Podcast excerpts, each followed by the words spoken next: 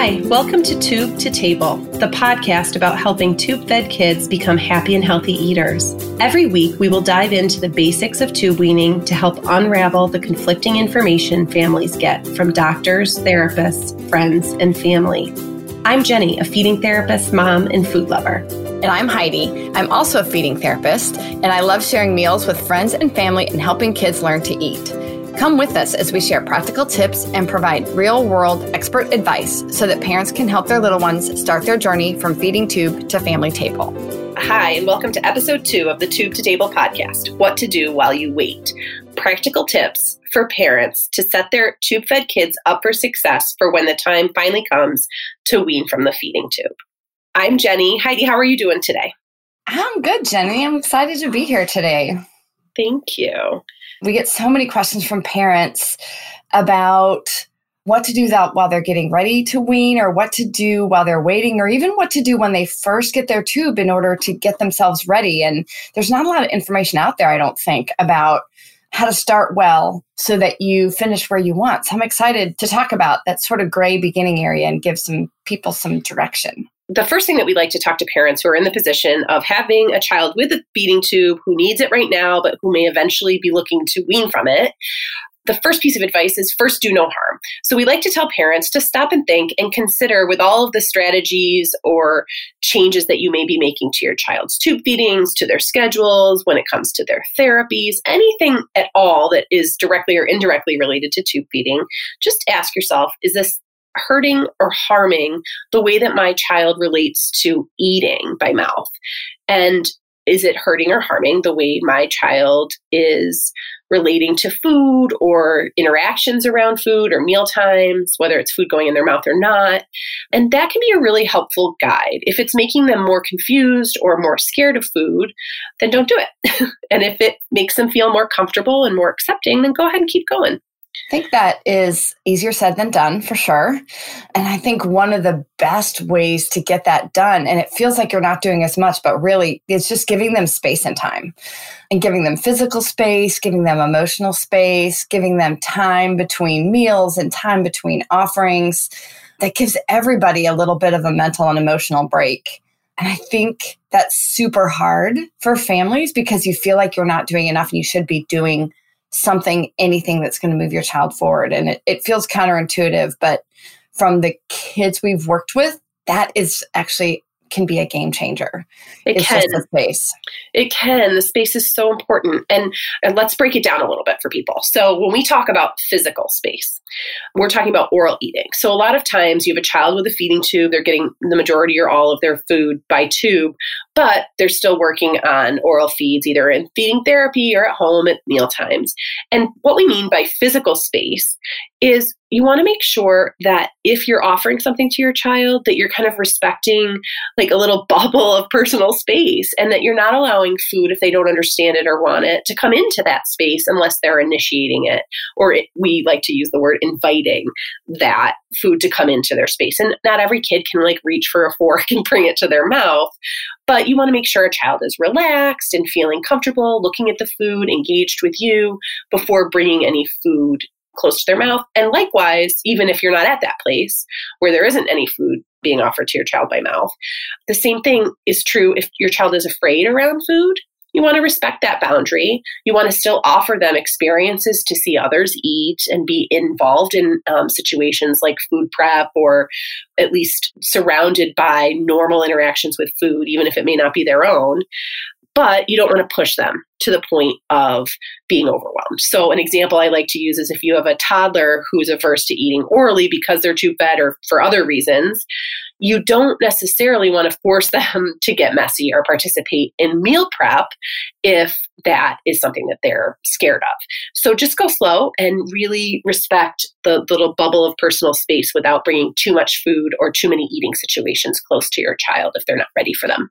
I think we joke around here about how sometimes an alternate personality takes over at meal times, and we can put a link to some of our descriptions that we've used in the past. But I think people just turn into salesmen or game show hosts or history teachers. You know, they go on and on. Look at this is food and that is food. And don't you like it? It's orange. And they just go on and on about food without even realizing just how much of their words in the space around the kids at meal times are adding to the emotional and mental load that kids are feeling when they use that many words about food.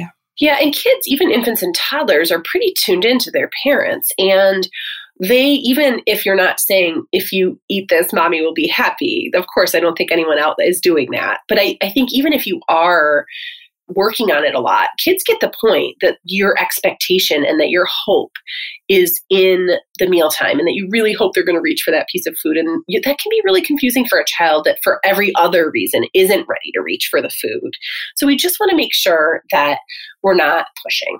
And it can be really hard to sit on your hands.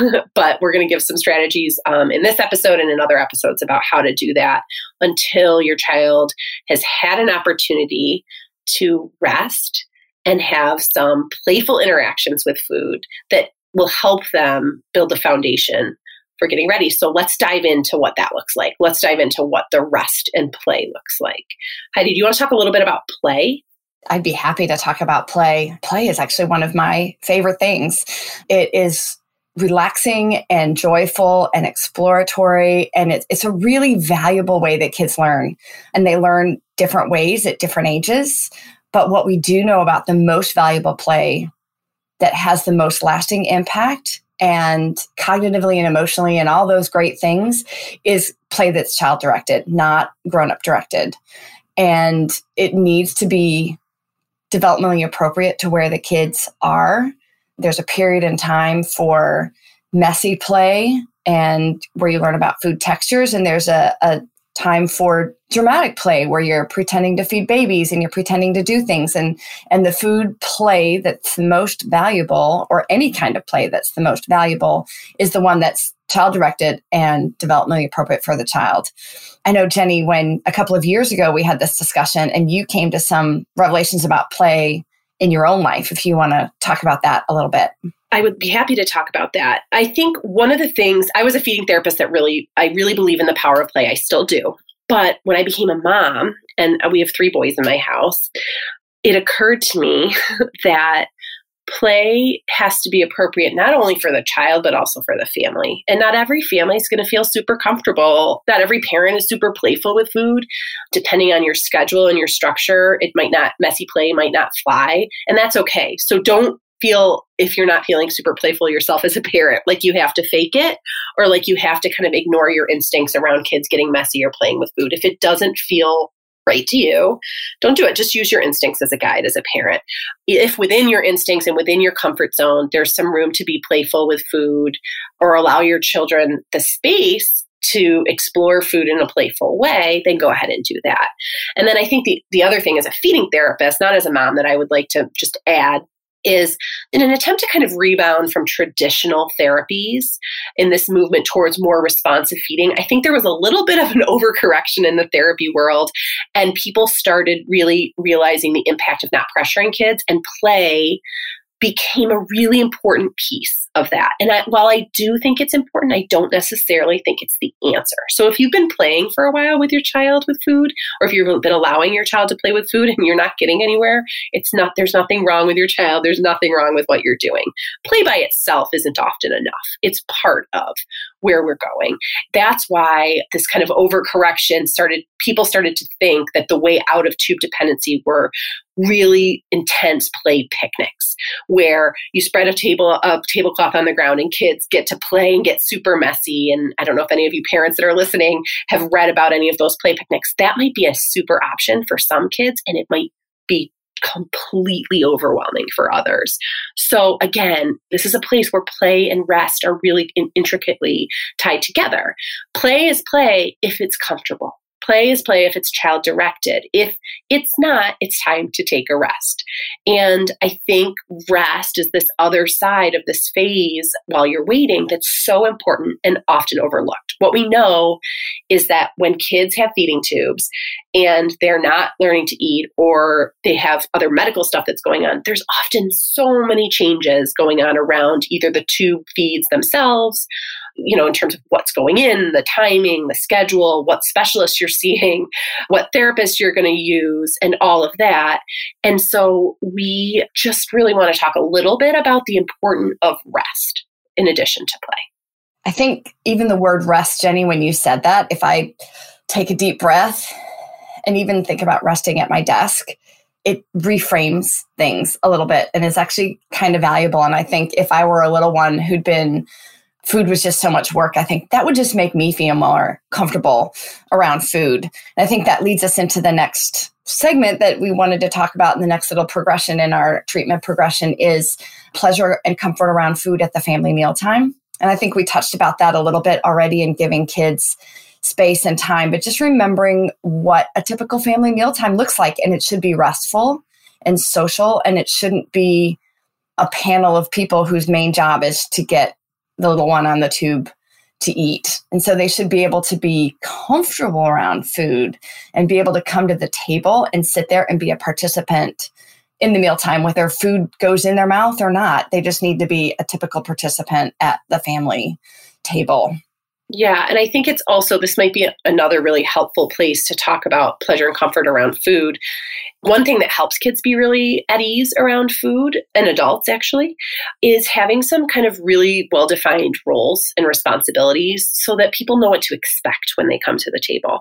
And one resource that we talk about a lot, and you're going to probably hear in other episodes on the podcast, is the Division of Responsibility by Ellen Satter. A lot of feeding therapists talk a little bit about that paradigm that really helps people understand what everybody's roles and responsibilities are at a mealtime table. That way, you're not left guessing and accidentally pressuring your child to do things that they're not quite ready to do. Plus, for parents who are worried about feeding and worried about what their children, tube fed or not, are eating, the division of responsibility can give you some framework so that you're not fumbling through space trying to figure out what to do. Heidi, would you talk just a little bit about what Ellen Satter talks about in the division of responsibility? Yeah, I'd be happy to. And it seems really simple, but it's really a powerful way to frame your thoughts about it. And the, the division of responsibility really says that the parent has some clearly defined responsibilities. Yours are to provide the food, provide the time, determine the time, to determine what the food is going to be, to determine where you're going to eat. The child's job is to decide if they're going to eat it and how much.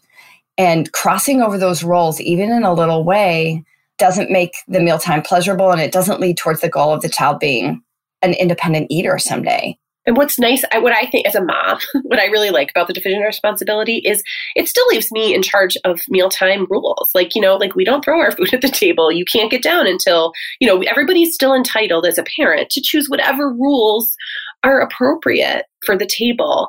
And that can be really hard to do when you have a nervous eater or a reluctant eater at the table. So as a mom, it's really helpful to me to just kind of stay in my lane, but also keep my my role as mom, you know, and and and dad that we're in charge of what, goes on in terms of the rules, but you're in charge of your body. That's the message we send to kids. You're in charge of your body, how much and whether or not you eat anything at all. And Jenny, I think what's interesting is that back when I've been a feeding therapist for 20 years and back when I first heard about this years and years ago, I thought that it couldn't work for our really vulnerable, fragile early eaters, our tube dependent kids, for that population. And I think, Jenny, what we found is that it does work and that you can get there. And we can talk about that a little bit more in later episodes. But I think just because it doesn't have an immediate response doesn't mean that it's an inappropriate way to divide up the rules and the responsibilities around the table. It's still, we're finding that it's still really valuable. It just needs that there's other pieces that need to be a part of that equation. Yeah, and what we like to talk about is the division of responsibility is a nice guide to keep people feeling comfortable, to keep children feeling in control of their own bodies. And when they feel like they're in control of what's happening, it's less scary and afraid. And what we know is that when you have high quality meal times, when you focus on quality, and the division of responsibility can help you do that, that quantity will come later. But without the quality, you really can get stuck in terms of making progress, in terms of progressing oral feeds along or and helping kids become eaters. So I think it's really helpful. We'll put a link to the division of responsibility in our show notes for anybody that needs to look at it. It's a great resource for parents of tube fed kids, but it's a great resource for parents in general. It's just a great reminder for mm-hmm. anybody that sits at a table with a kid and eats.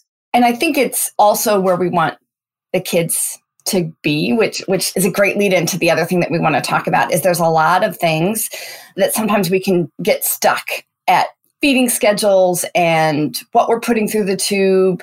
And that that's certainly a part of this waiting period as well. And i think jenny one of your comments the other day is that it's really helpful for parents to keep their goal focused on where you want them after the tube. And it may be that you can't go immediately but that's something that you can work towards yeah. So I had this really interesting conversation with a mom of a two foot kid once. And she said to me that she felt like she needed like a roadmap, like a schedule. And because their child was in a really dire medical situation when they were born, they needed that protocol regimen for breathing and feeding and everything that helped keep their child alive. That's why the tube got put in in the first place.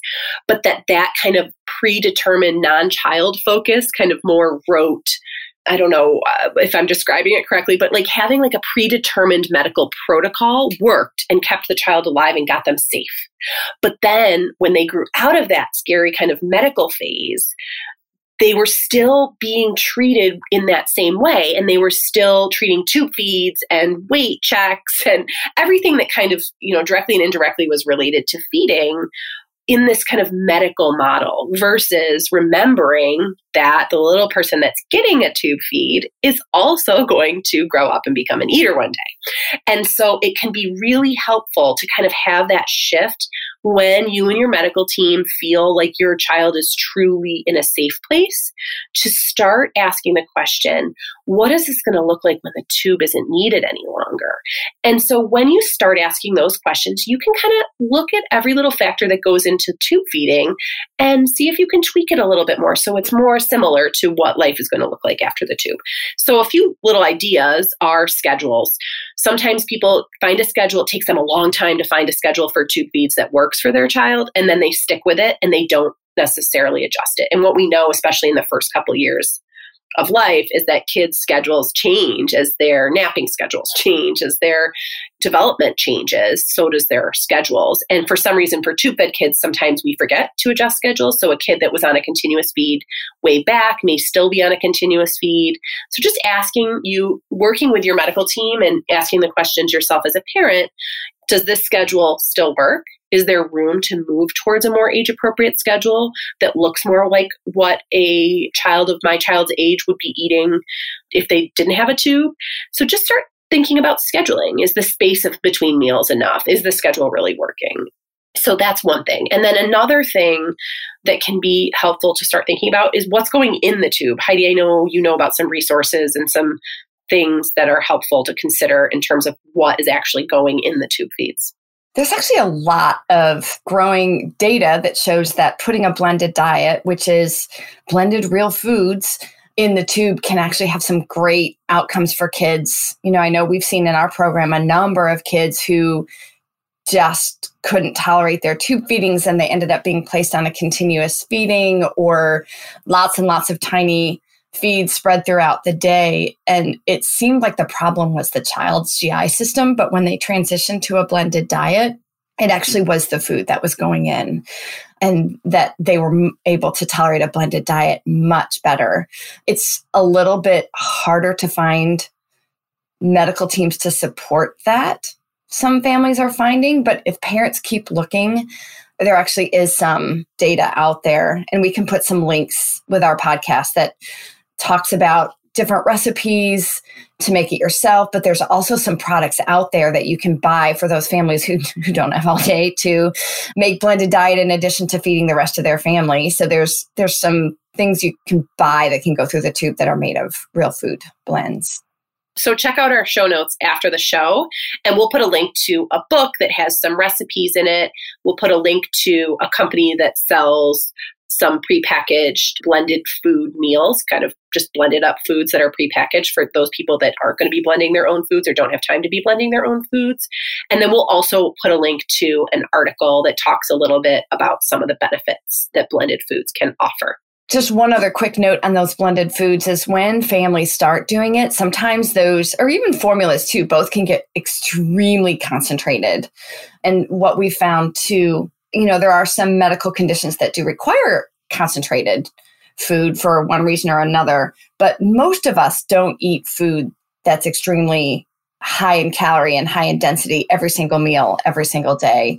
And so if looking at the calories of your food and, and the concentration and density of it doesn't seem typical for someone their age, I would also talk to your medical team about how to start transitioning that concentration towards something that's a little bit more age appropriate, a little bit more typical. And easier on the system. and easier on the system. Many people, I think I've had so many people say that their kid doesn't tolerate a higher volume, so they've concentrated it. But I think we find almost the opposite almost every time that it's the density that they have the problem tolerating and it's not actually the volume. Yeah, and I think at this point, the point is really just start asking those questions because you may have gotten to that concentration because you very well needed it for your child.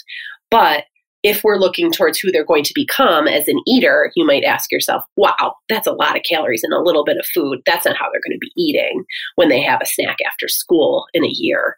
So, just another quick reminder. So, another area that we talk a little bit about is reading your child's cues as being an important part of setting them up for success later. A lot of feedback we get from parents, though, is everybody wants me to look for my child's hunger cues and they're not there. And we believe you. we believe you because often for tube fed kids or for kids with feeding challenges, they aren't going to show you hunger cues. A, they're being fed other things generally, and for tube fed kids, they're getting their nutritional needs met by their tube feedings. So they're not going to have as many chances or any chances to show you hunger. And B, even if they are hungry, if they have any fear associated with whatever negative experiences either came with the tube or the condition that caused the tube, things like reflux or vomiting or being intubated or having pressure around oral feeds early on, the hunger won't be enough for them to feel comfortable showing you a cue. So if your child isn't showing hunger cues, it doesn't necessarily mean that they won't. It means that they can't right now, and that's okay. That doesn't mean that they're not going to wean successfully if your child's showing hunger cues, go ahead and, you know, respond to them. And, you know, if you need to move up a tube feeding or move it back, great. But the point that Heidi made about responding to other cues when hunger cues are absent is really helpful. And Heidi, I believe you talk a little bit about fullness. I think many parents will say that they can see cues of fullness that their kids will start to become. In fact it's probably easiest to start with cues of too full. Um, they start to become uncomfortable. They move around a little bit. They push the tube away. They just don't look comfortable is probably the words we hear from families the most and that's the easiest to see. And respecting those as a starting point can lead you towards seeing their cues of full instead of too full now you can use cues of full and comfortable and done.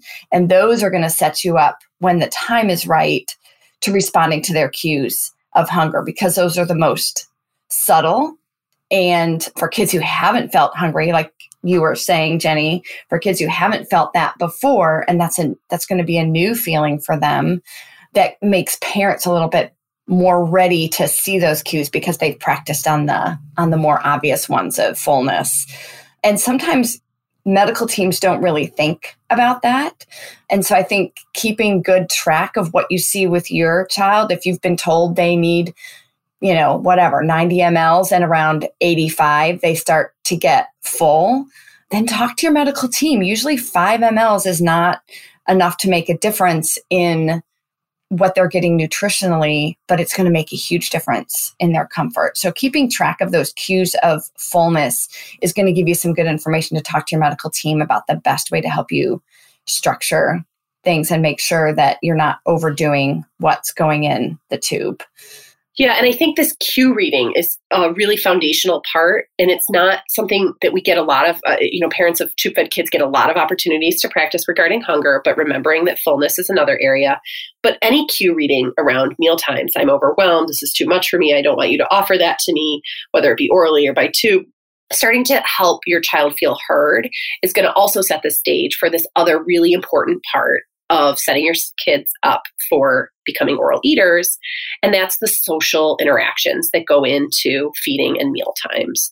And so, what we know is that we eat for a variety of different reasons. We eat based on what our body needs physiologically. We eat for comfort, and we also eat. Eating is a really amazing and somewhat universal opportunity for people to come together, especially in families. And so, just because your child has a feeding tube doesn't mean that those opportunities aren't there. And I don't mean to pressure parents to have meal times at the table every meal of the day. Of course, that's not realistic in most schedules but allowing your child to be around others when they're feeling comfortable and safe and seeing people relating to food, but also regardless of who's eating what, just being together, that's another really important thing that will impact your child's ability to become an eater. If they develop an understanding that meal times are really positive things, that that's a nice time to be together, it's a time of trust and togetherness, then when it becomes time to introduce oral feeds and reduce tube feeds, they're going to be a lot more open.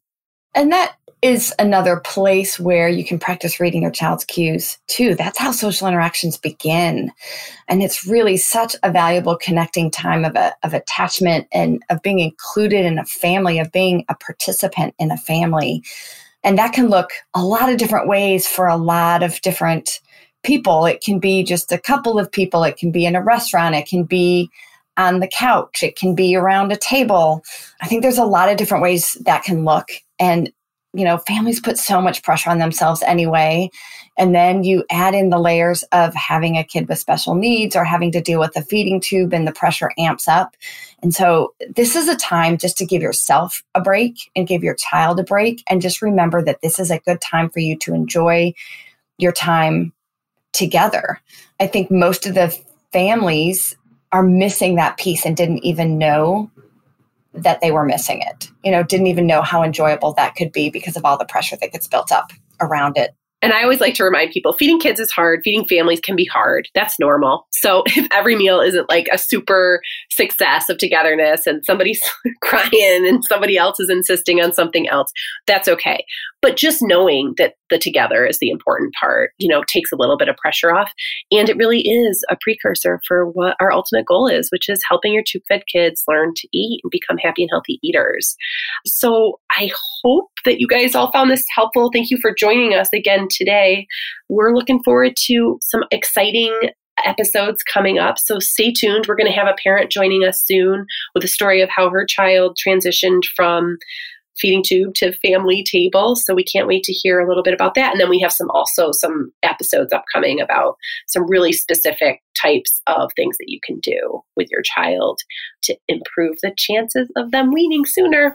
Thanks for listening. We'll be back next week. Thanks for joining us for this episode of the Tube to Table podcast. Every week, we're going to share our show notes at thrivewithspectrum.com.